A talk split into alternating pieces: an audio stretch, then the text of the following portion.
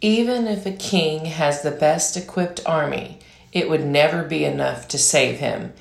Even if the best warrior went to battle, he could not be saved simply by his strength alone.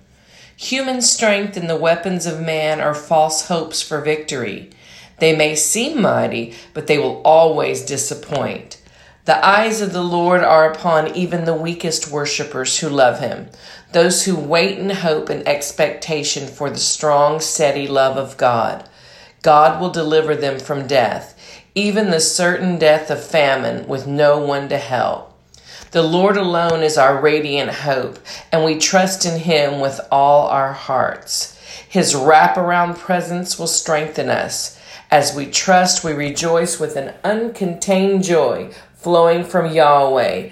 Let your love and steadfast kindness overshadow us continually, for we trust and we wait upon you. That's today's bold truth coming from Psalm 33 16 to 22 in the Passion Translation. And today I want you to feel God's wraparound presence to strengthen you. I want you to believe that you have a radiant hope.